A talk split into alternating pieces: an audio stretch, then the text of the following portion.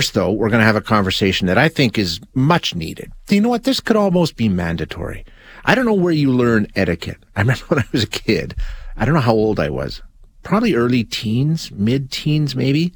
My mom got me a book, is a bloody big book. It was like, you know, uh, like a big hardcover book, had to be three, four inches thick. And it was some lady in the book of etiquette. I can't remember who it was that wrote the book, but it was, and it was just sort of a, a bunch of rules for life. And I read the thing and I learned a lot in there. Like some of them, I don't know how important they were, but I still follow them. One's like your pants should not end before your socks start. So if I'm out in public and I see a guy with his legs crossed and his pant leg rides up, which happens, and there's a big flash of skin between his sock and the end of his pant leg, I judge that person. Maybe it wasn't Emily Post, Eric. It was somebody else, but I know who you're thinking. It was somebody else.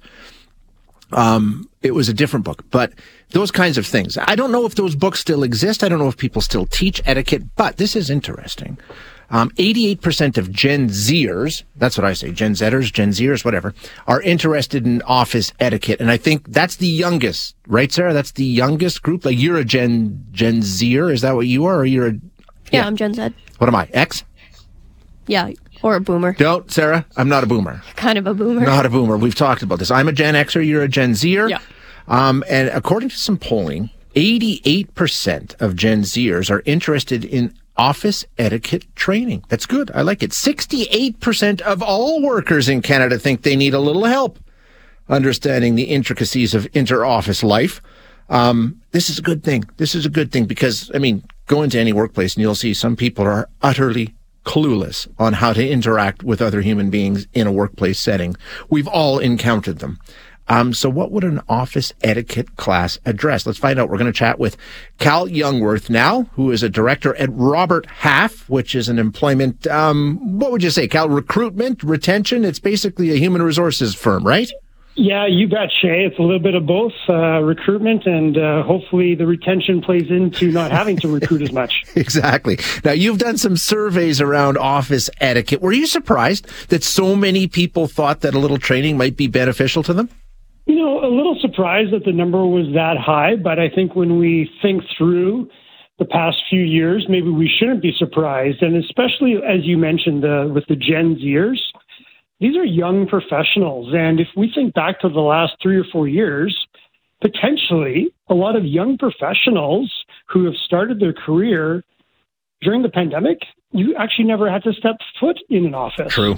So we've come out of the pandemic and every organization has done different things, whether that's five days a week in the office or remote or a little bit of both with a hybrid situation. So these are individuals that have never kind of had to learn how to interact with some of their coworkers, how to dress yeah. appropriately. So maybe, again, we shouldn't be surprised that they're learning kind of on the fly. And I think it's important for employers to kind of lay out some clarity for them. I think you're so right. And I think, imagine, you know, we talk about, so that these are young professionals, as you say, and they're coming out and they're probably really smart and really eager and really anxious to get going. And maybe they've got a great education and, you know, but there is another element that can really affect your employment prospects. And that is, how you handle yourself in the workplace, right? And if you, that's an important part when you're doing recruitment, retention, all those sorts of things, that's got to play into it.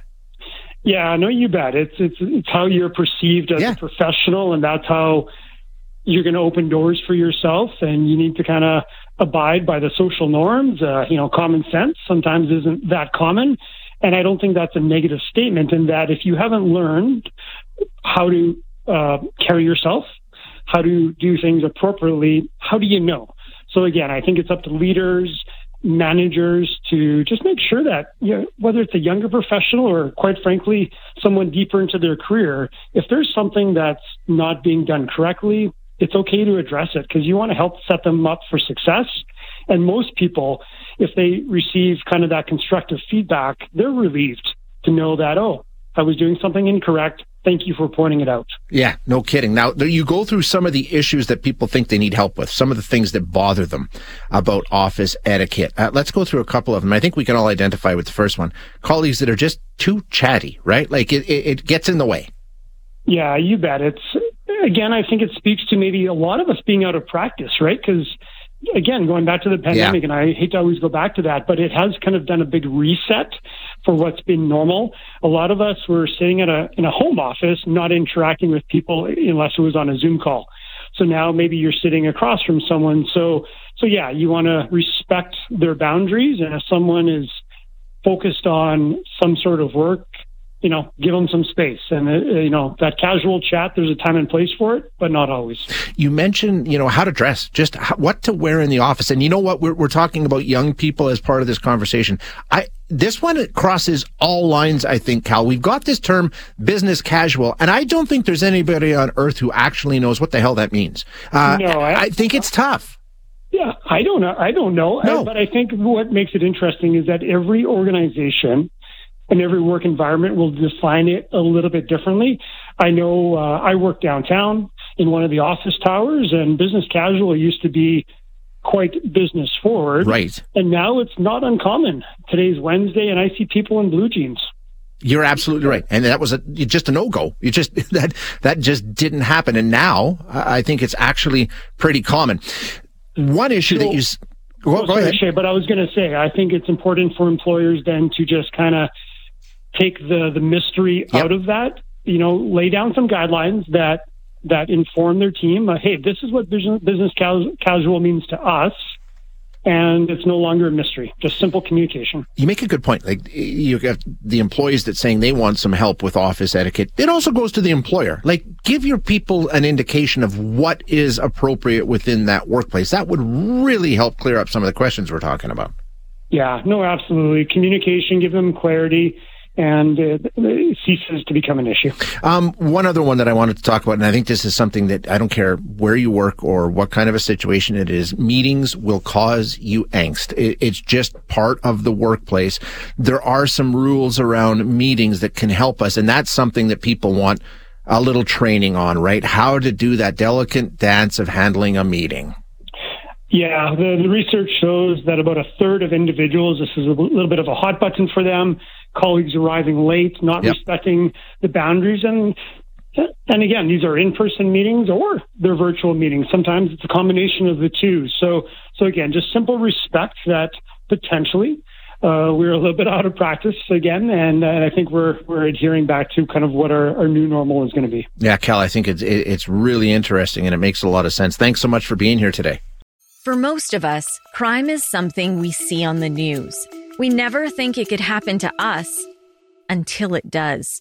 Loved ones are gone, and for the survivors, the scars will never heal. I'm Nancy Hixt, a senior crime reporter for Global News. And on this season of Crime Beat, I'll take you inside some of the most serious crime stories I've covered. Season 6 of Crime Beat is available now on Spotify, Apple Podcasts, Amazon Music, and all podcast platforms.